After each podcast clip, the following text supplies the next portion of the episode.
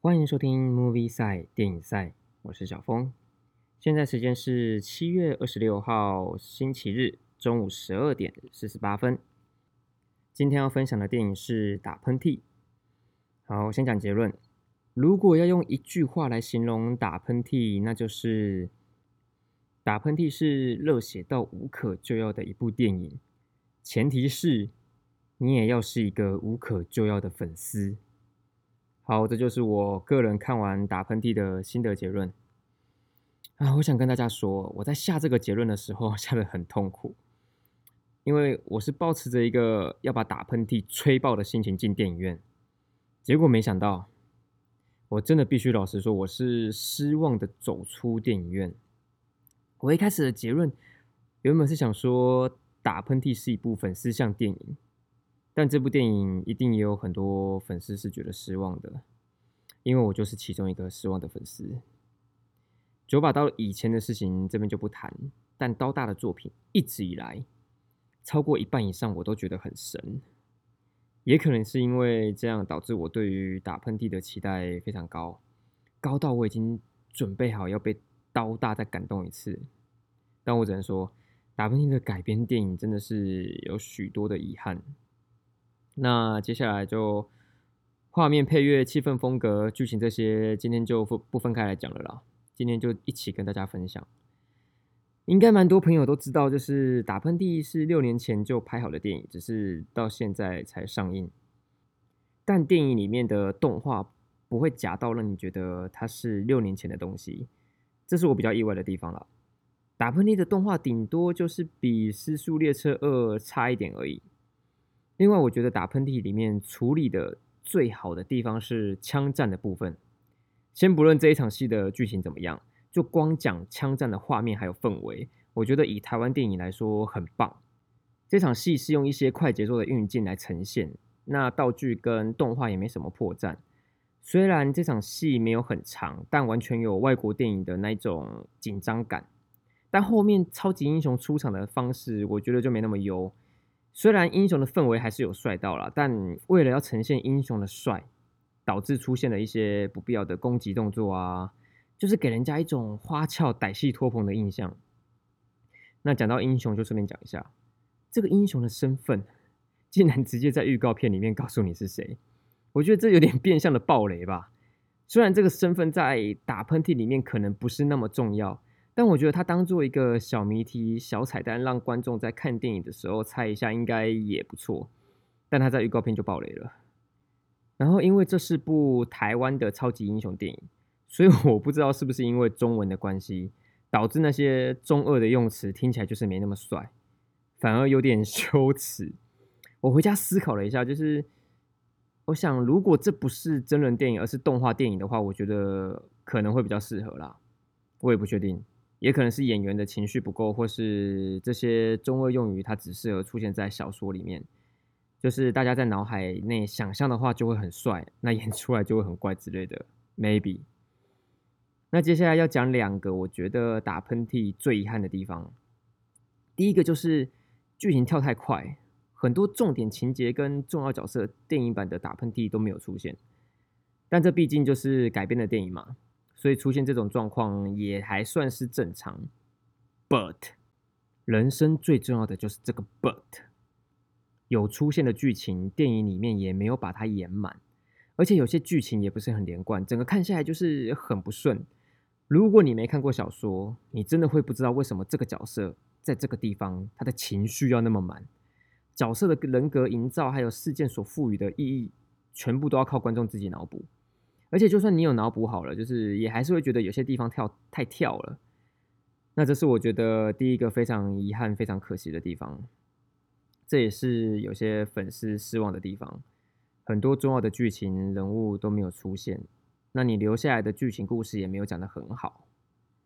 那第二个遗憾的地方就是打喷嚏的开头剧情，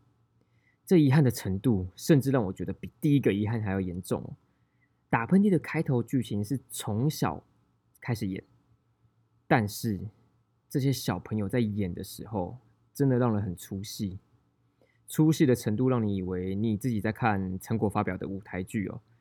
就像有些台湾偶像剧他会演的没那么自然，然后这些小朋友演的就更不自然，大概就是这样的等级。而且这开头的小时候剧情大概演了10几20分吧。但小朋友的演技呢，还不是这里最遗憾的地方，而是这里的剧情台词有些地方安排的很牵强，有些台词甚至是为了讲而讲哦。我直接举个例，就是电影里面同样的逻辑的例子，像是某个地方传说有闹鬼，但前面的剧情完全没有提到，而是当主角跟配角们到这个地方之后，配角就用2句话说：“哦，这里好可怕哦，听说这里有闹过鬼。”就这样没了，连1-2幕那种传说闹鬼的画面都没有。然后这2句台词，它虽然是用很可怕的、很害怕的口吻念出来，但就还是很假。干，谁会相信这里很可怕啦？谁会相信这里闹过鬼啦？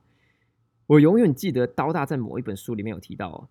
他刚开始写小说的时候，刀大那时候功力还不够，所以他说他有些剧情觉得自己没有写的那么好。例如主角群要去某个地方的时候，主角就会直接讲说：“我们坐某某某工具去某某某地方吧。”然后主角就出发了。刀大说那时候的他还不会处理这种铺陈的思路，打喷嚏开头的小时候剧情就是给人家这种感觉。那整部片看下来，因为我有看过小说，也知道所有剧情的状况，所以我比较知道角色们在干嘛。那没看过的人，整部片看下来应该都会很状况外，也不会觉得这部片到底哪里热血。这就是我觉得最遗憾的2个地方。那再讲一个还不错的地方啦，这可能也算是台湾电影的优势，就是大家熟悉的演员出来客串的话，都会有一种惊喜感。如果这个角色刚好很契合这个明星的话，哦，那就更加分。像是那些年我们一起追的女孩，最后的那个超级大punch，由全联先生来演就莫名的适合。还有我的少女时代最后出现的客串演员也都很惊喜啦。那最后再讲一个打喷嚏里面比较尴尬的地方，因为柯震东在那些年跟打喷嚏的角色定位其实有点像，所以我有时候会不自觉的出戏。这就有点像是哈利波特跑去演其他电影的时候，你还是会觉得他是哈利波特。然后柯震东在打喷嚏里面有一场戏，里面的情绪、台词、语调都跟那些年的经典桥段太像了，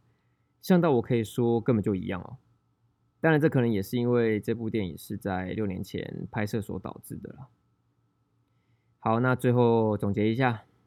结论就不再讲一次喽，直接讲打喷嚏适合谁看。如果你是打喷嚏的忠实粉丝，对于电影要求不高，那你就蛮适合进电影院看的。那第二种呢，如果你是忠实粉丝，但对于电影要求其实有点高，那你想圆梦的话，还是可以去看啦。但如果你不想破坏当初看小说的那种美好幻想，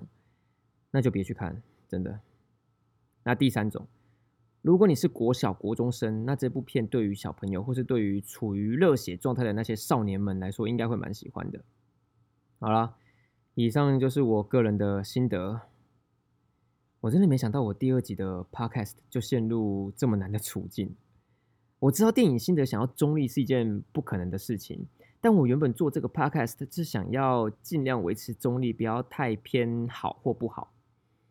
但我太喜欢打喷嚏了，也真的太失望了，所以前面的言论大家应该可以感受到我没那么推荐。不过我其实在主角最后的独白桥段，我还是哭爆。我老婆在旁边看到我哭爆，她直接傻眼，因为她完全看不懂这部片。但因为我当下完全理解主角那段独白的心境，还有想起我高中看到最后高潮泪崩的心情，所以还是很谢谢刀大把打喷嚏拍成电影啦。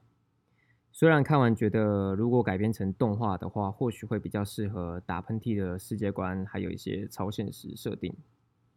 那今天就到这边吧，